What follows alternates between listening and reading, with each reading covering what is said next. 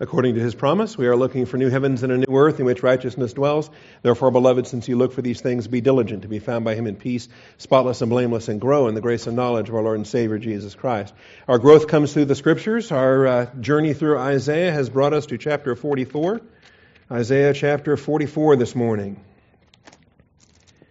I will not sing verse 6. I will not sing any of these verses.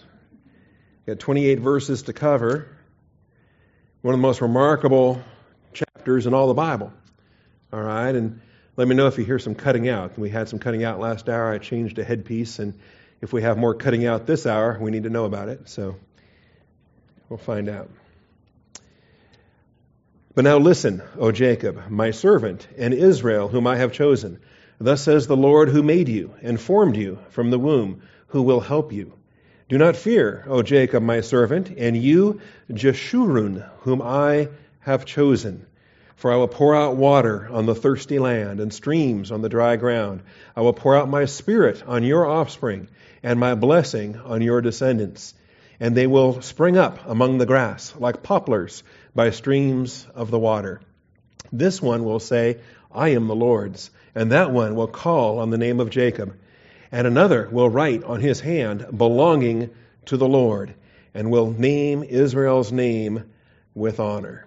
All right, that's our first five verses in the first section that we'll handle as a unit. Before we get started, let's take a moment for silent prayer and ask God the Father to open the eyes of our understanding, to humble us under the authority of doctrine. Shall we pray?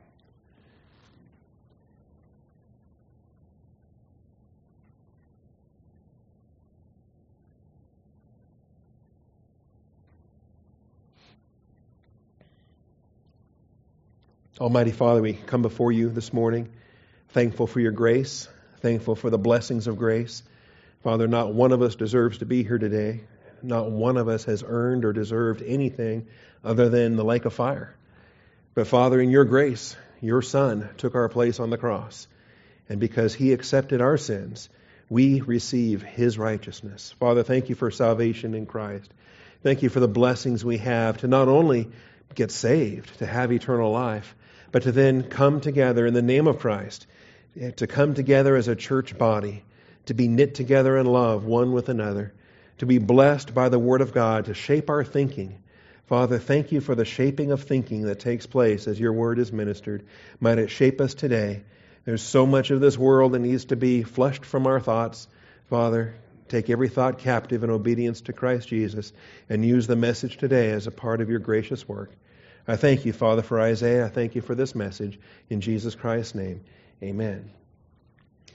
All right. There are some people I could name that read the last chapter of the book first and completely ruin the entire book, in my view, based upon their uh, methodology and practice. But I'm going to replicate that here this morning by turning to verse 28. Did you hear something? Oh, I got the wrong slideshow. You don't want to do Galatians. We want to do Isaiah. Thank you. I would have done the wrong uh, Isaiah. Yes, you are blessed by a glimpse of paradise on earth, My, the birthplace of uh, so many greats, including Gary Larson and uh, Bruce Lee, and many others that I have so much in common with. All right. Isaiah chapter 44. Thank you. Verses 1 through 5. Jeshurun should not fear, as the promises of Yahweh guarantee her millennial blessings. Jeshurun should not fear. Jeshurun is a poetic name for Israel, and we'll discuss that here in a moment. No fear when you know what's coming up. Okay? Now, if you don't have divine viewpoint, there's a lot of things to be fearful over. You might look at a stock market crash or something happening on Friday and wonder what's in store. All right? God is in charge, and that's the best part. And so we don't fear what's coming in the coming days or even what's coming after that because we are looking for new heavens and a new earth in which righteousness dwells. And uh, we have applications to make ourselves.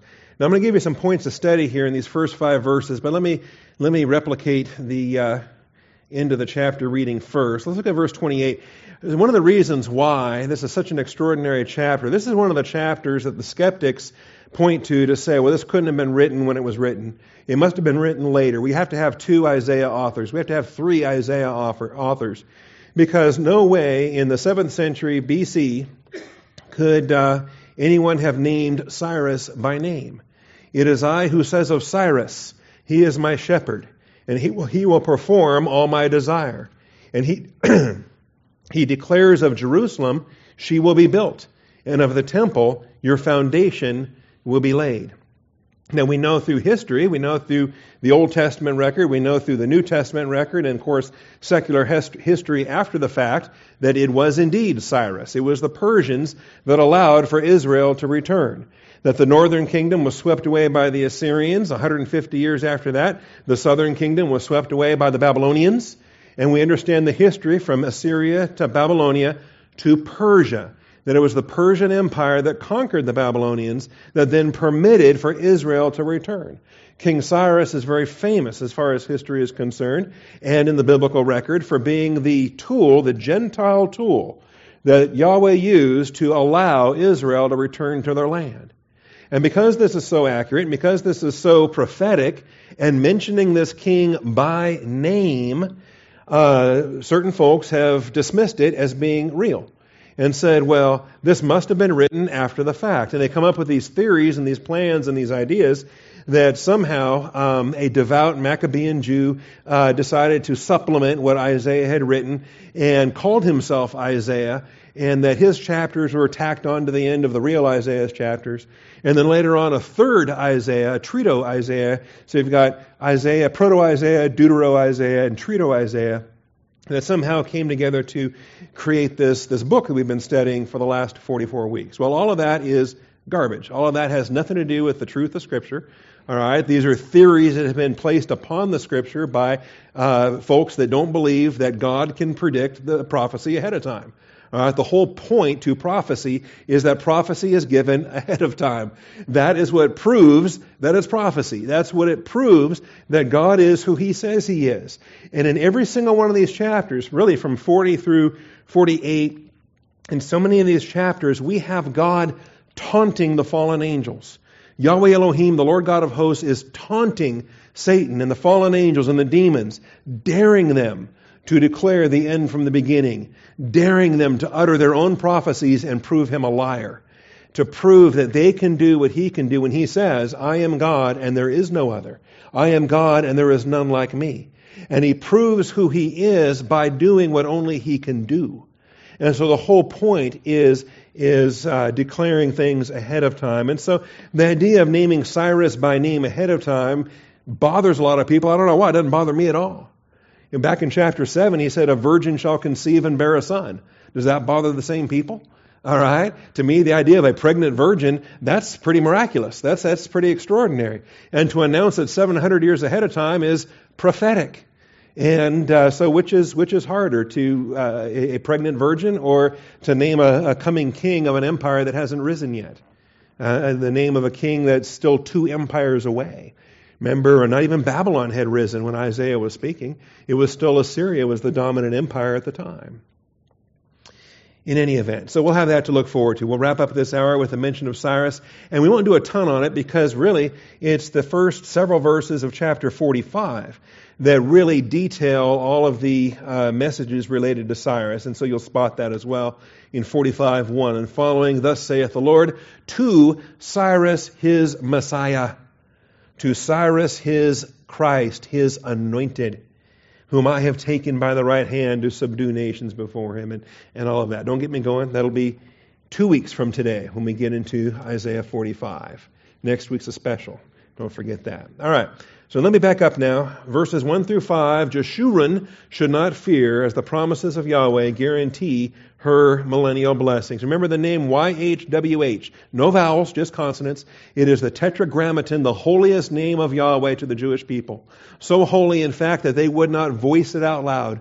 When they would see Yahweh in their text, they would not vocalize the name Yahweh like I'm doing right now. See, I'm not a Old Testament superstitious Jew. I can say Yahweh, Yahweh, Yahweh, Yahweh. Doesn't bother me at all. But I'm going to be visiting a synagogue in a couple of Saturdays, and I'm going to be more careful when I get there. All right? I'm just going to listen a lot and hear what they say. And if they substitute Adonai for Yahweh, then I won't be shocked and surprised. In fact, I'll be expecting that. That that was the tradition and practice for, for Israel. They would not vocalize the name. The name was too holy. So they would substitute Adonai in its place. They would say, My Lord, instead of saying Yahweh.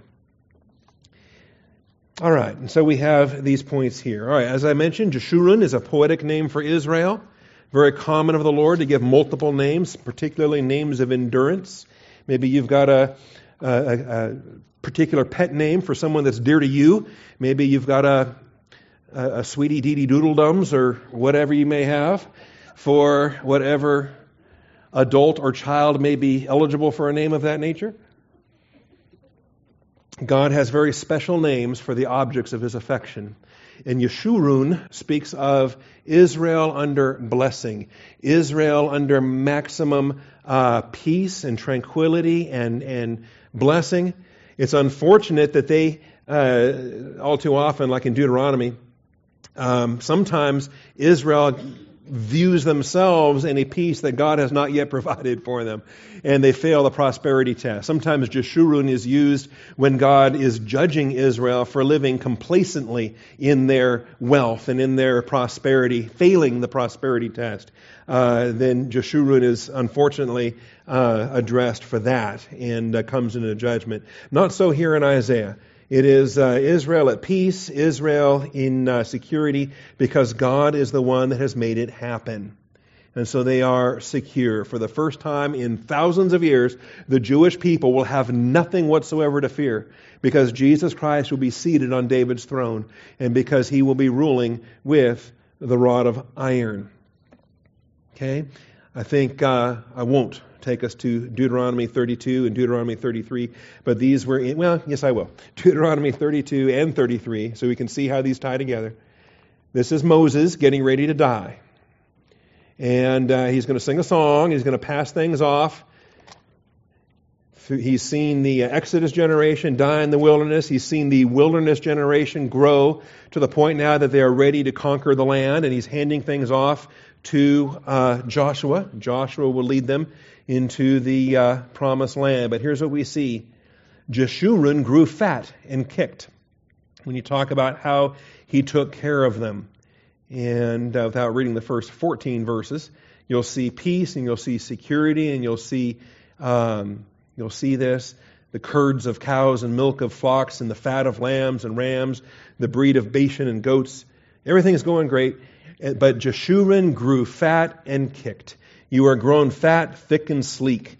Then he forsook God who made him and scorned the rock of his salvation. The prosperity test, Israel and prosperity, and they fail. In fact, they fail throughout the entire Old Testament record. It's what makes the millennium so extraordinary.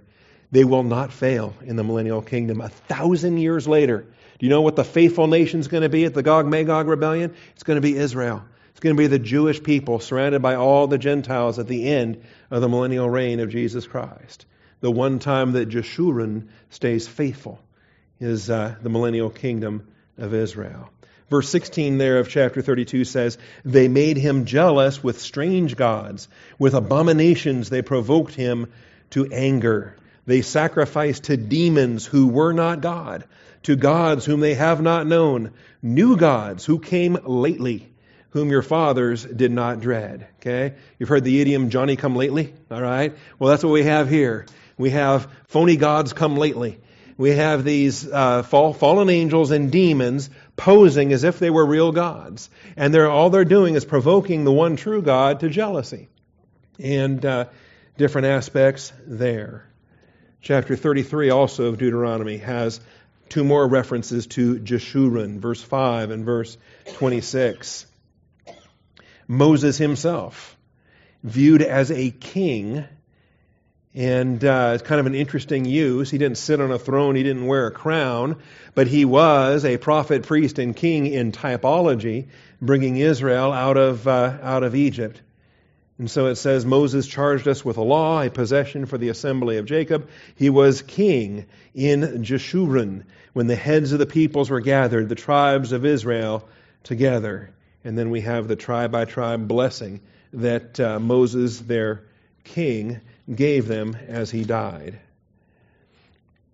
Finally, verse 26 of the same chapter There is none like the God of Jeshurun who rides the heavens to your help and through the skies in his majesty. The eternal God is a dwelling place, and under his wings, underneath are the everlasting arms, as he drove out the enemy from before you and said, Destroy. All right, so there it is. The peace will come, but the peace will come with the military victory, with the defeat of Satan and Antichrist and all the Gentile armies in the, in the great tribulation of Israel.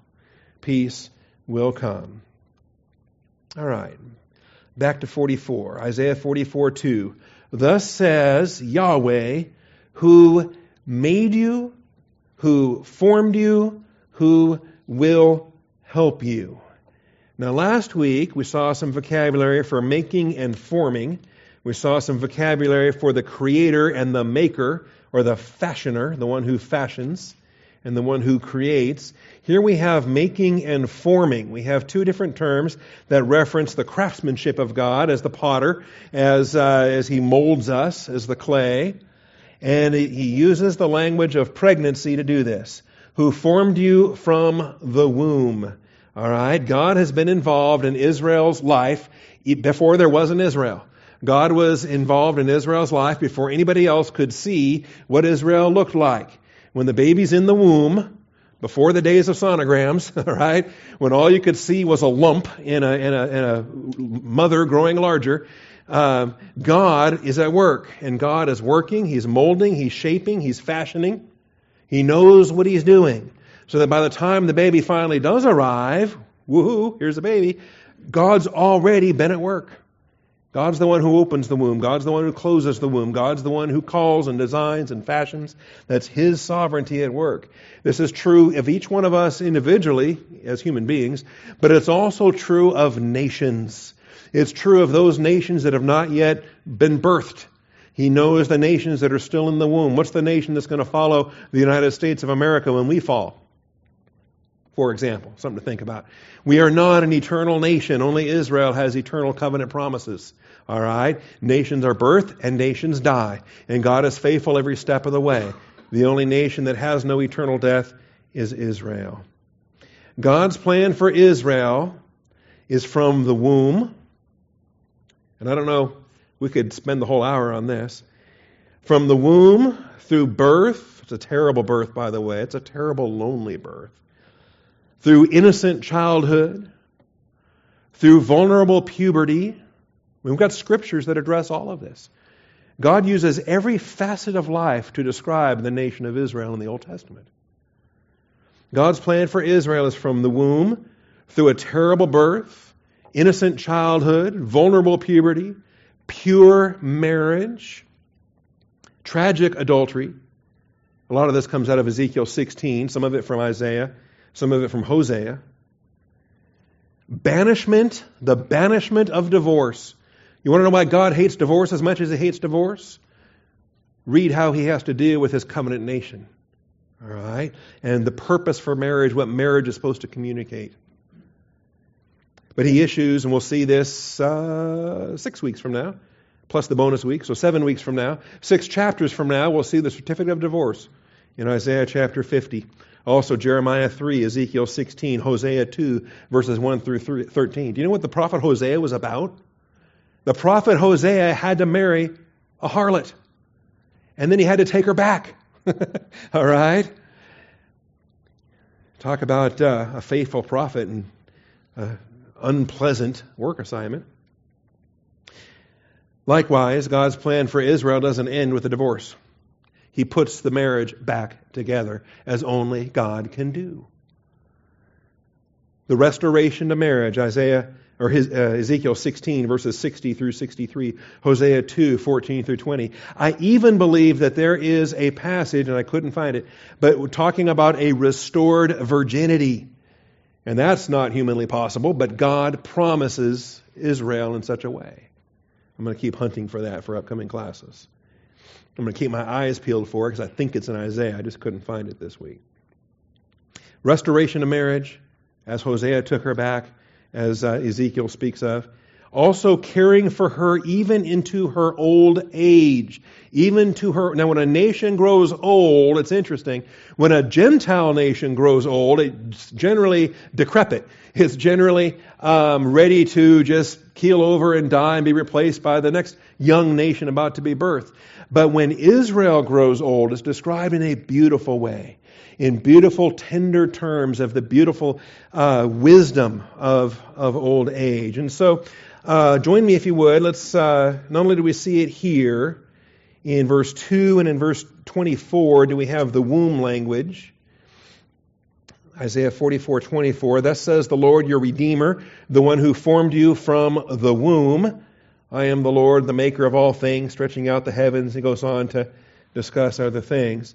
Uh, it'll come up again in a couple more chapters in chapter 46 3, the idea of the womb.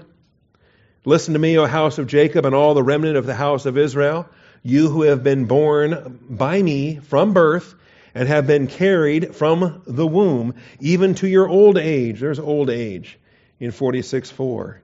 I will be the same, even to your graying years. I will bear you. I have done it. I will carry you, and I will bear you. I will deliver you.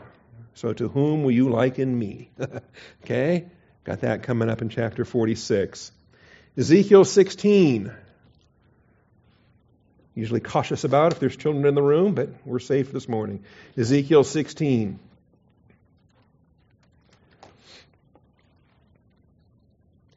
And you talk about a wonderful metaphor. You talk about something that communicates the way that God loves Israel. He describes it here as a uh, child, as a girl, as a young girl, as a young woman, and uh, the process here. Ezekiel 16. Uh, the word of the Lord came to me saying, and uh, Son of man, make known to Jerusalem her abominations and say, Thus says the Lord God of Jerusalem, Your origin and your birth are from the land of the Canaanite. Your father was an Amorite. Your mother was a Hittite. Okay? Are these insults? Almost. Are these fighting words? It could be. All right. This is not very flattering. In other words, uh, they weren't birthed with any kind of a pedigree that humans would be impressed with. Okay? Not like the great Egyptian or Sumerian cultures or any of the great the Indus Valley culture, anything of the sort. Amorites and Hittites. But as for your birth, on the day you were born, your navel cord was not cut, nor were you washed with water for cleansing. You were not rubbed with salt or even wrapped in cloths. You might expect if this baby was wanted, if this was a precious birth, that there would be some attention paid to the birth of this child. All right? What didn't happen in her case, in Israel's case. No eye looked with pity on you to do any of these things for you, to have compassion on you. Rather, you were thrown out into the open field, for you were abhorred on the day you were born. And, you know, this was standard practice in the ancient world. The, the unwanted child was left for exposure, was just thrown to the, to the fields. And, uh, he uses this culture, this practice of culture, the pagan culture, he uses to illustrate the nature of Israel's birth as a nation. Remember, it was in hardship. They were brought out of Egypt and they had 40 years in the wilderness. Birthed as a nation in, in, in terrible earthly circumstances. So when I passed by you and saw you squirming in your blood, I said to you while you were still in your blood, live. Yes, I said to you while you were in your blood, live. This child lived by the grace and the mercy of God. And I think it's extraordinary what our nation does, what the neonatal medical technology is like in our nation. We have children that live that couldn't live had they been born in so many other nations on this earth. I find that slightly Well, no. I find it incredibly amazing that he's blessed us with that technology. And it's the flip side of the other side of the ugliness of what our nation's been doing since 1973 in the uh, unrestrained child sacrifice. In any event, back to this text. I made you, uh, so the, the, the baby grows up, and guess what? It's a girl, and she grows. I made you numerous like the plants of the field. Then you grew up, became tall, and reached the age for fine ornaments. The girl reaches a particular age, and now she's wearing dress, uh, dresses and makeup and perfume and things that she didn't used to wear back when life was simpler. All right? And, uh, hmm, your breasts were formed and your hair had grown, yet you were naked and bare. That's a problem. Okay?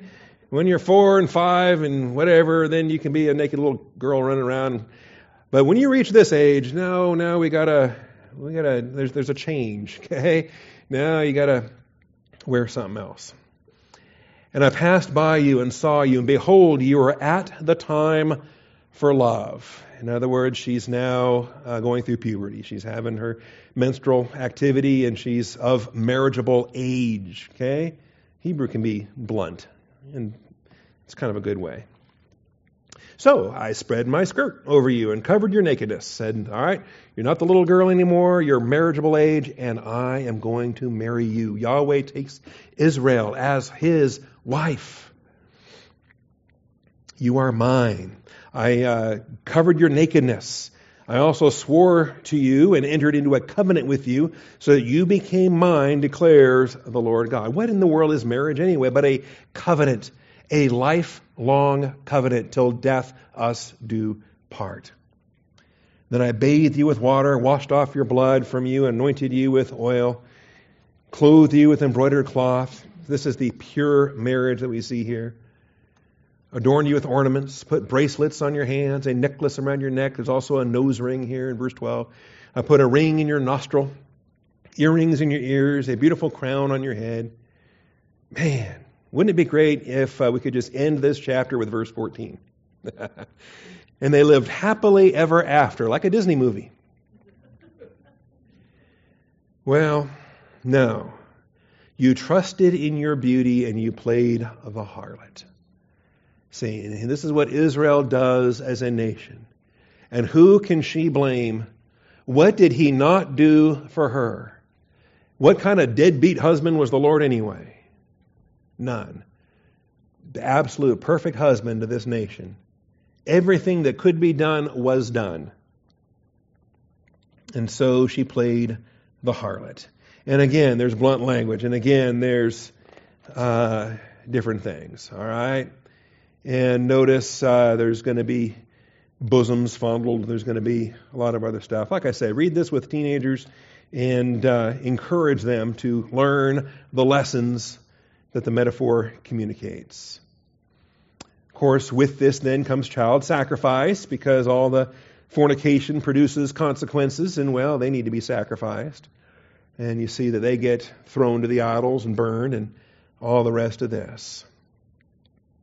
All right, well, don't want to take the whole hour on that. He banishes her, he issues a decree of divorce. Ezekiel, uh, let's stay in chapter 16, verses 35 and following. Therefore, O harlot, hear the word of the Lord. Thus says the Lord God, because your lewdness was poured out, your nakedness uncovered through your harlotries with your lovers, and with all your detestable idols, because of the blood of your sons, which you gave to the idols, therefore behold, and uh, judgment is coming. I will gather all your lovers with whom you took pleasure, even those whom you loved, and all those whom you hated. Why do you sleep with somebody you hate? How destroyed is your soul that you're so involved in this rampant fornication, and, and uh, even when you're having fun, you're hating it. And even when you're hating it, you won't stop having the fun you think you're having. Oh, there's so much here. He actually issues a certificate of divorce. Isaiah chapter 50 speaks of this. Jeremiah chapter 3 speaks of this. Thus says the Lord, Where is the certificate of divorce by which I have sent your mother away? Or to whom of my creditors did I sell you? And he did. He sells them. That's what the Great Tribulation's all about, by the way, until he brings them back. He redeems them. He purchases them back. He takes his faithless bride and he restores her. Wow, talk about grace. all right? And so God's plan for Israel spans all of this. Every phase of a girl's life, from birth to puberty to marriage, shouldn't have to go through the adultery divorce routine, but then restoration, what a grace. And then caring for her even to her old age. And I like that. All right. The third thing I glean out of these first five verses Jewish heritage will be preeminent. No more lying about your race. No more lying about who you are. No more hiding your Jewish race away and pl- uh, claiming that you're Christian or claiming that you're Catholic or whatever other sort of thing. They will wear it as a badge of honor. This one will say, I am the Lord's. That one will call on the name of Jacob or will be called by the name Jacob. Another will write on his hand, belonging to the Lord. What, what a fun tattoo that would be, okay? And will name Israel's name with honor. It will be the preeminent uh, heritage in the millennium. The name of Israel will be named with honor. In fact, ten Gentiles will take the hem of one Jew. I won't turn there. We've gone several times to Zechariah chapter 8. I love those verses. Zechariah chapter 8, verses 20 through 23. Look those up when you get a chance and see how uh, esteemed the Jewish people will be in the, in the millennial kingdom of Jesus Christ. Micah 4, verses 1 and 2 also addresses that, the great pride that they will have to be Jews in the, in the millennium. Deuteronomy 26, verses 17 through 19. But really, the bulk of this chapter comes in verses uh, 6 through 20. And that's what I want to spend the bulk of this hour on. Idolatry is at its core the confusion of creation and creator. Idolatry, when you boil it all down, idolatry rejects the creator and substitutes something in, in its place. Right? Either four footed creatures or animals or trees or ourselves, fallen angels of whatever sort. We take God off his throne, we put something else there. That's idolatry. And it's ludicrous. And the language here is, is, is just, I find it uh, some of the funniest scriptures of the whole Bible right here in this chapter. It's, it's sarcastic as anything, dripping with the sarcasm, and I, I thrive on that. It's, uh, it resonates with my sense of humor, I should say. And um, it's mocking, absolutely mocking. Because the same wood that you've carved into this idol is the same wood that cooked your dinner, right? And, and uh, it's, you burned it to make fire, to bake your bread, to eat dinner. And so, what's the value in wood? Burning it. okay? It, you can, it, can, it can heat you, it can warm you, it can keep you alive, you can burn it. You need to burn it to cook your food. But once you burn it to cook your food, what's left of the wood? Ashes. And what we have in this chapter is we have coals and we have ashes and we have wood and we have uh, the language here that uh, I think spells it out in uh, really in a beautiful way. so let's take a look at Isaiah 44 6. And in, this might be a, a device we could use as well. If you've got a coworker or a friend or somebody and they're pursuing idolatry, just highlight how useless it is. That's what Scripture does. So thus says Yahweh, the King of Israel, and his Redeemer, the uh, Yahweh Tsevaoth, the Lord of hosts. I am the first, I am the last. There is no God besides me. Every idol you invent is a phony. Who is like me? uh, uh, let him proclaim and declare. Remember, he's the one who proclaimed, who delivered. He's the one that announced. We saw that last week in the order that he did it in. Let him proclaim and declare it. Yes, let him recount it to me in order from the time that I established the ancient nation. Boy, there's a lot of doctrine in that verse. That goes back to the angelic earth. I think that goes back older than man, okay? More than, more than we can get into today, but there it is. From the time I established the ancient nation, let them declare to them the things that are coming and the events that are going to take place. The problem is, is none of those idols are going to speak. None of those idols can speak. They're wood. All right? And as skillfully as they've been carved, as, as beautifully as they've been crafted, and I've seen some great statues in my day, none of them spoke. None of them were alive.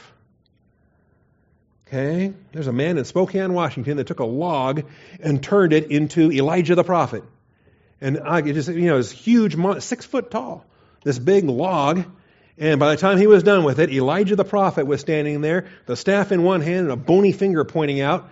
And you go, wow, that's, that's, that's absolutely incredible as a human carving creation. All right? But it's never spoken. it's, a, it's a piece of wood still. As beautiful as you can craft it, it's a piece of wood. It doesn't speak. It doesn't say, Thus saith the Lord. It doesn't preach the gospel of eternal life. And it will not sit on the throne of David to rule this world in the millennial kingdom. It is a piece of wood.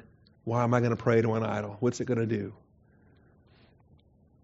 So, once again, here's the invitation. But make sure you give it in order. Don't miss a step. And once you've recounted all history from Alpha to now, also declare the things that are coming. Start with now and go forward to Omega. God's done it. Why can't these false gods do it? Why can't these idols do it? Let, the, let them declare to them the things that are coming and the events that are going to take place. Do not tremble. Do not be afraid. Have I not long since announced it to you and declared it? And you are my witnesses. Is there any God beside me? Is there any other rock? I know of none. And that's a powerful statement right there. Use that in your apologetic ministry. Remember, God is omniscient. So if this is something he doesn't know about, what does that tell you? It means it doesn't exist. That you have to be omniscient to be an atheist. You have to be omniscient to know that there are no other gods anywhere in the universe. And any human being who says that there are no gods in the universe cannot make that statement truthfully without themselves first being omniscient. Any finite being with finite knowledge has to admit that outside the scope of what they know is a whole lot of what they don't know. So it's logically it's self-defeating. Any atheist is self-defeating. Because to affirm atheism, you are affirming omniscience. And if you are omniscient, then you're the God, you're, you yourself are the God that you're denying. Okay? See how that works? That's why last two or three times that I've encountered atheists and they've told me to my face uh, that they were atheists, I just smile and say, wow, I don't believe in atheists. And it's, it's, I've done it three or four times now in the most recent ones I've encountered. I love it every time. You get the most bizarre looks on their face because you're staring right at them, right? And you say, I don't believe in atheists. Well, you're looking right at one. Well, I think you're looking at God everywhere throughout this creation. You don't believe in God. I don't believe in atheists. Anyway, that's a different conversation. Now, let's look at these guys. Those who fashion a graven image are all of them futile. Okay? Every last one of them is living out his own personal Song of Solomon, his own personal uh, Ecclesiastes, right? They're all futile. Vanity of vanities, all is vanity. I didn't mean Song of Solomon, I meant Ecclesiastes. And their precious things are of no profit. Of no profit.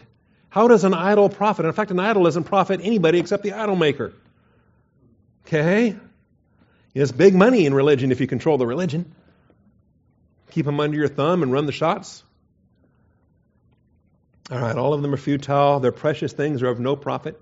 Even their own witnesses fail to see or know, so that they will be put to shame. Who has fashioned a god or cast an idol to no profit?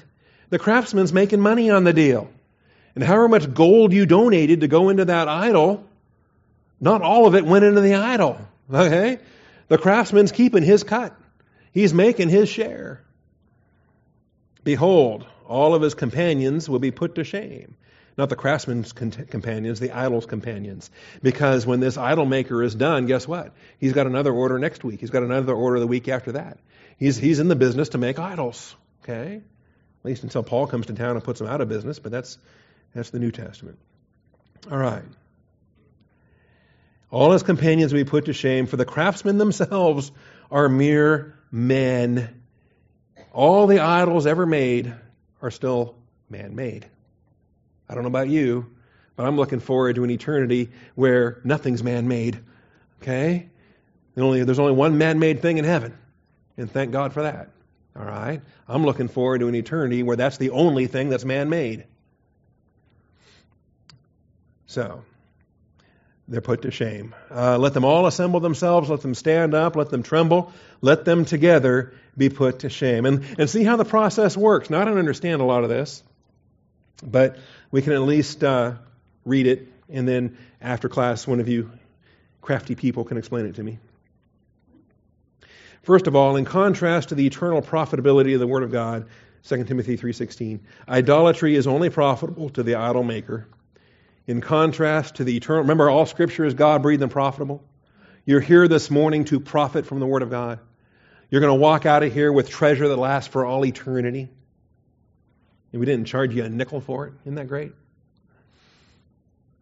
In contrast to the eternal profitability of the Word of God, where's the profit in idolatry? The only profit in idolatry is to the idol maker.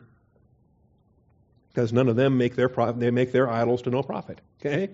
They're not, there's no non-profit profit, or however that works, in the Old Testament.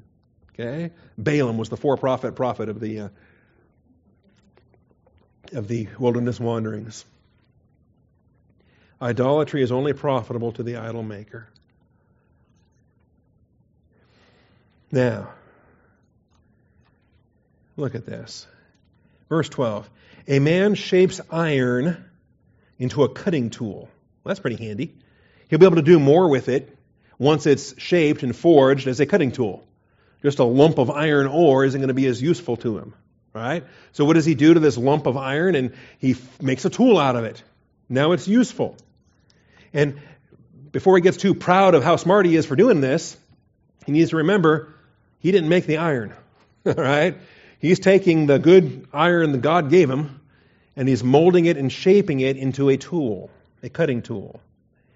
And he does his work over the coals, fashioning it with hammers and working it with a strong arm. Sounds great. So he's a smart guy. He knows what he's doing and he's got a strong arm. He can get it done until his arm gets tired. oh. Okay. So things are going great halfway through verse 12, but then he gets hungry and his strength fails. He drinks no water and becomes hungry. So, so much for the man made idols, right? He takes a break and he comes back and he tries again. Everything man made is going to be flawed because of the human weaknesses of who's making it. Another shapes wood. He extends the measuring line. He, he outlines it with red chalk. Now, why does he have to measure? Gary Williams used to say, yeah, only amateurs measure. Okay? And then he realizes a mistake and he says, oh, I'm going to measure next time. Okay? Because we're, we're, we make mistakes. So he outlines with red chalk. Why outline it with red chalk? So that you know where you're cutting, you make sure what you're doing before you do it. He works it with planes and outlines it with a compass, makes it like a form of a man, like the beauty of a man, so that it may sit in a house. Okay? And if you don't carve it just right, then it's not going to sit. It's going to topple. And then that's not an impressive God that topples, so you make it where it sits. And by the way, making it where it sits is cheating because sitting is easier than standing. But he's not that good a carpenter, so he's going to have this one sit down. okay? You see why this is just mocking these idol makers and the, the, the stupidity of idolatry? It gets worse, okay? Surely he cuts cedars for himself and takes a cypress or an oak and raises it for himself. But notice, who put the cypress there? Who put the oak there? And even if he plants an oak, which he's about to do here, he plants a fir, okay? But it's the rain that makes it grow.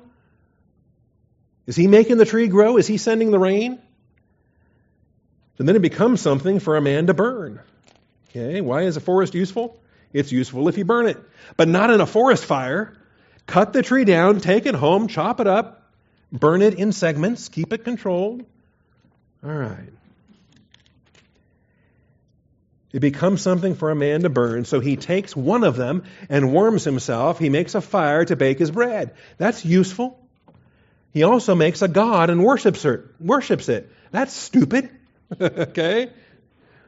So why is this one burned to keep him warm and this one is carved to pray to as an idol? All right. He makes a graven image and falls down before it. Half of it he burns in the fire. Over this half he eats meat as he roasts a roast and is satisfied. He also warms himself and says, Aha, I am warm. I have seen the fire. Aren't we pleased with what we do?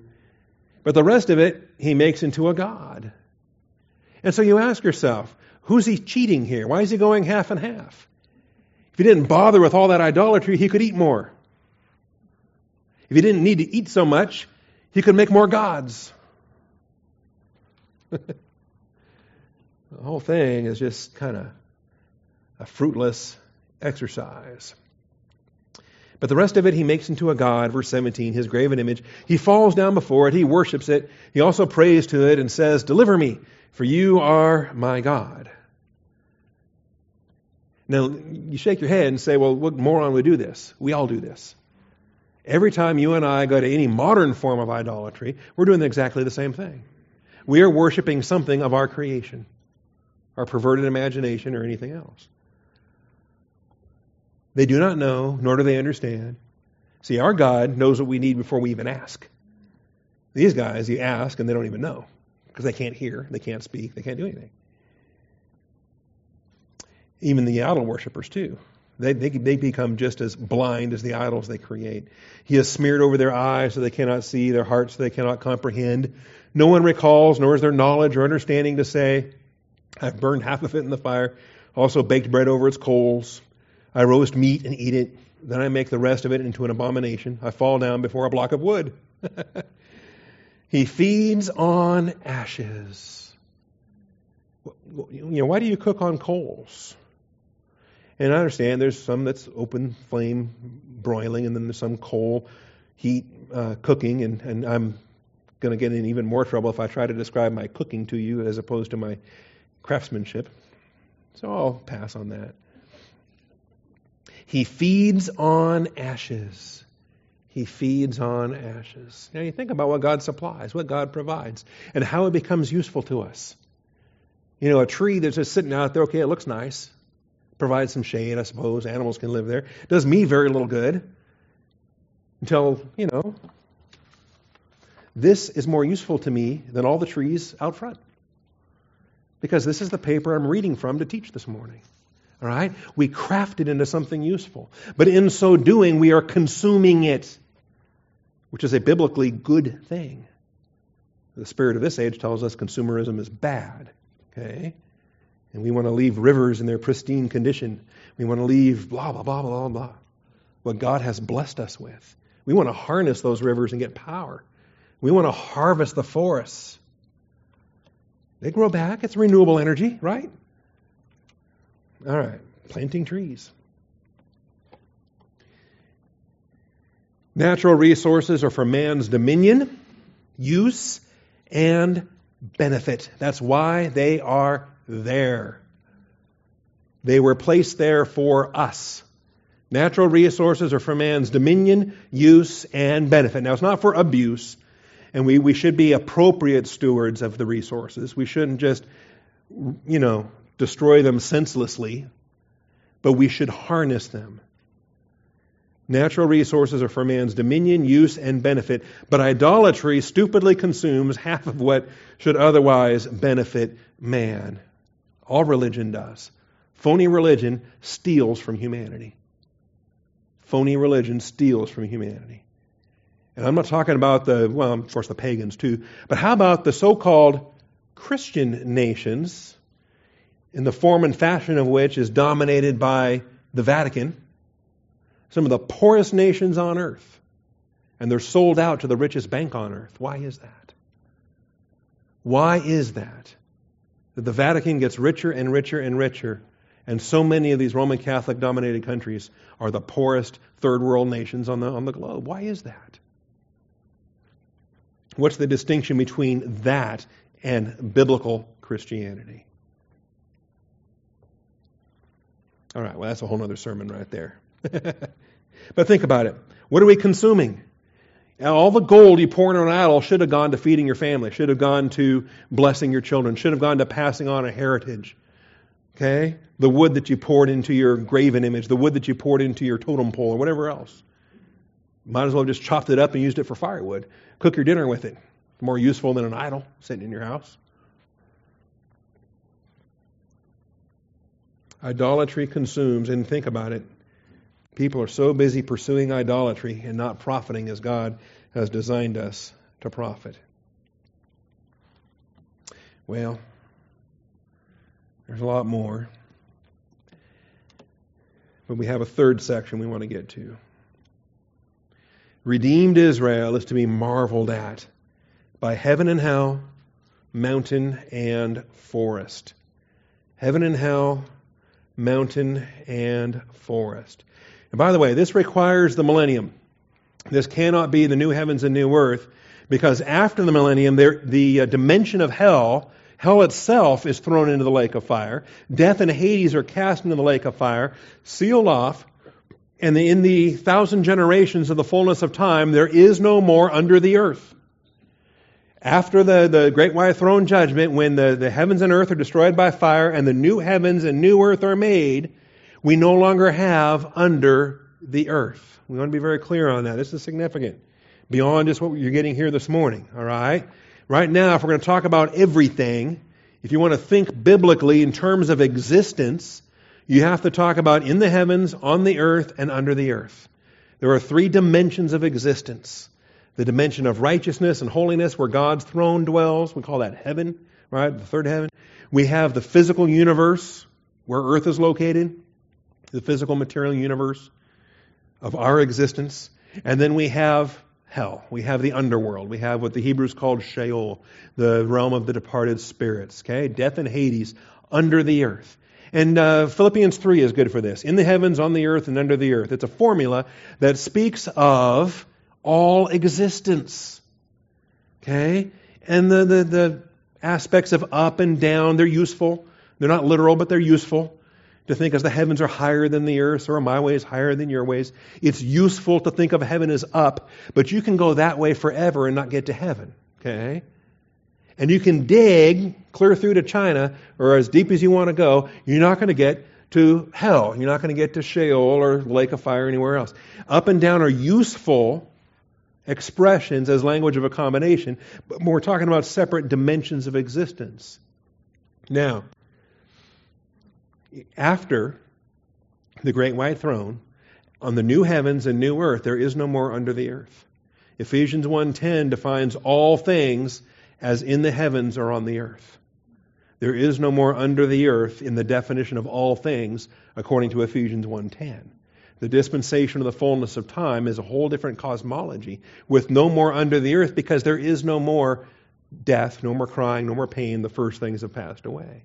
Only believers for the thousand generations of the uh, new heavens and new earth. Now, verses 21 through 28, as we look at it here.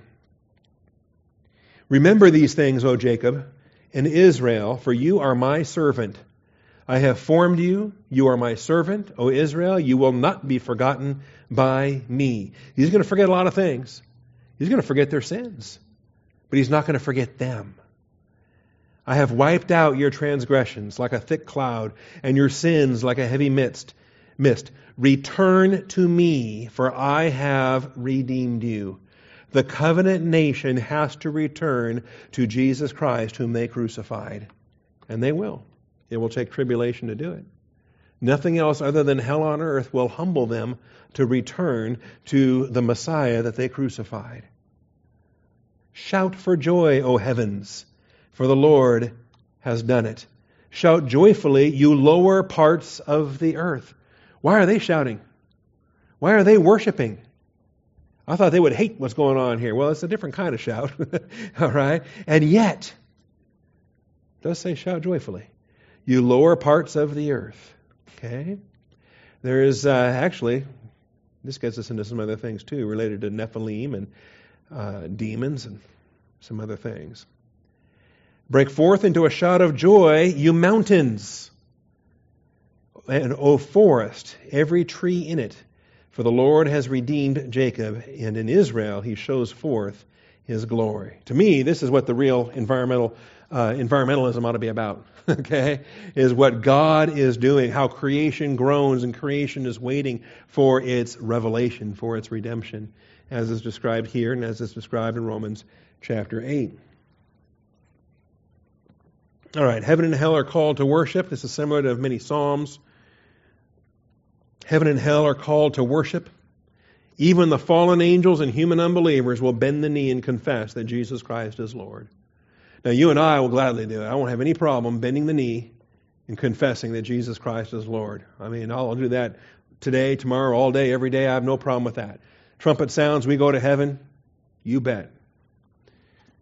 Philippians 2, though, doesn't limit the knees and the tongues to the born again believers and to the elect angels. It says every. And if it's a knee, it's a knee. It doesn't matter if it's a believer's knee or an unbeliever's knee or an angel's knee or a, every knee, every tongue. Maybe even the animals will start talking again like they did in theory. Philippians chapter 2. Okay? One thing's for sure Eve was not scared by the, the talking serpent. I wonder how many more of those animals were communicative. Philippians 2:10 says, well, here's the humility of Christ. I love this. Understand what Jesus did. Understand why we're here this morning. We're to have this attitude which was also in Christ Jesus, who although he existed in the form of God did not regard equality with God a thing to be grasped, but emptied himself. God the Son from eternity past was in perfect intimate fellowship with God the Father and God the Holy Spirit from eternity past, God, very God, but he became flesh so that he could save you and me. The Word became flesh and dwelt among us. God the Son came in the form of a man. Jesus Christ was born of a virgin in a manger in Bethlehem, being made in the likeness of man, being found in appearance as a man. He humbled himself by becoming obedient to the point of death, even death on a cross. Why did he do that? Was there a point to that? Yes, so that you and I could have eternal life. For this reason also God highly exalted him and bestowed on him the name which is above every name. In fact, his exaltation now is greater than he was entitled to from eternity past as God the Son. Because the God man has accomplished what God the Son never did, what God the Father could not do, what God the Holy Spirit could not do but the God man did on the cross. So that at the name of Jesus, every knee will bow. And just in case you're fuzzy on this every knee thing, it says, of those who are in heaven and on earth and under the earth. Every dimension of existence. That's why the great white throne judgment, all of death and Hades are going to be delivered up. They're going to stand before the great white throne judgment. Everyone is resurrected so they can bend the knee and confess Jesus Christ is Lord and be cast into the lake of fire for all eternity. And there we see it. All right? Philippians 2, verses 9 through 11. Even mountains and forest. Mountains and forest reflect the creation, which groans until the revelation of the sons of God. The creation groans. And so we have earthquakes and we have tornadoes and hurricanes and floods and lightning strikes and wild animals and uh, allergies. I'm looking forward to cedar trees that don't pollinate the way these current cedar t- trees pollinate. We won't have allergens or allergies at uh, in the millennial kingdom in our resurrected body. Okay described here. We'll have more of this coming up in chapter 49, chapter 55, Romans 8. The whole creation is groaning and waiting for us. the revelation of the sons of God means that the glorified Son of God, Jesus Christ, will be seated on his throne. Satanic prophecy is exposed as utter folly, verses 24 through 26. It's ridiculous, causing the omens of boasters to fail making, making fools out of diviners. You know, do you ever study Islamic eschatology? Do you know what the Mahdi, the Mahdi is about? The coming Mahdi of the of the Muslims. They've really twisted things around so that uh, Muslims are be looking for Antichrist and think he's the hero, look for Christ and think he's the villain. But that's all stupid anyway, because God's going to cause all of this idolatry, the boasting of the uh, the omens of the boasters will fail. But He's going to confirm the word of His servant. And then God picks His perfect servants with incomparable wisdom. God picks His perfect servants with incomparable wisdom. Who in the world would have ever expected that a uh, a man with a Persian father and a Median Median mother, um, Cyrus, was going to unite the Persians and the Medes together, and that the united Persians and Medes would become as powerful as they would. But God knows what He is doing, and He picks servants from sometimes wherever. And we didn't see that coming. Satan didn't see that coming. We'll have more to say about Cyrus when we come back and deal with chapter uh, 45. I'm just out of time. God picks his perfect servants with incomparable wisdom. So keep in mind, if you don't know, if, you, if you're looking for something, you're looking for the perfect job, the perfect employer, or the perfect husband, or the perfect whatever, all right? Quit looking for the perfect whatever. Start looking for what God's providing. And what God, God's provision is what's perfect, all right?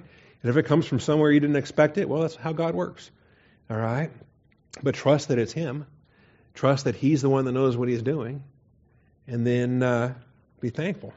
Even if it's uh, somebody like Cyrus. Goodness. What in the world's a Cyrus anyway? That's not a Hebrew word. Like I say, we'll have more to say about Cyrus. His shepherd. See how he's called shepherd? And he's called Messiah called shepherd at the end of chapter 44 and Messiah at the start of chapter 45. So if you ever do a study on Jesus Christ as the good shepherd, probably ought to include something in the Old Testament from Cyrus. Okay? A lot of doctrine here. Father, thank you for this morning. Thank you for your truth. Thank you for this prophet, the prophet Isaiah, Father. Talk about men of whom the world is not worthy. And uh, the scripture doesn't tell us how he died, Father, but the Jewish traditions are pretty unanimous that uh, he was so hated they cut him in two, that he was sawn in two. And yet, Father, he faithfully proclaimed the glories of your Son. He proclaimed the first Advent glories that the Virgin would conceive and bear a child. He proclaimed the second Advent glories of the conqueror. Father, we're looking forward to your Son returning. We're thankful for the eternal life we have in him. Father, I thank you for the work that he accomplished on the cross. There was so much that he did. And Father, uh, I just thank you too that that um, anybody that's sitting here today that maybe didn't understand what this gospel was about could hear this passage, could hear this message. Father, that, that so many passages of Scripture that speak of your Son and what He accomplished on our behalf. I ask that this might be the day that uh, that an unbeliever comes to faith in Christ that, uh, that someone passes from darkness into light. Father, I thank you for what your Savior did. He uh, didn't need to for himself, he needed to for us. He, um, he bore our sorrow. And I thank you for that, Father, in Jesus Christ's most precious and holy name. Amen.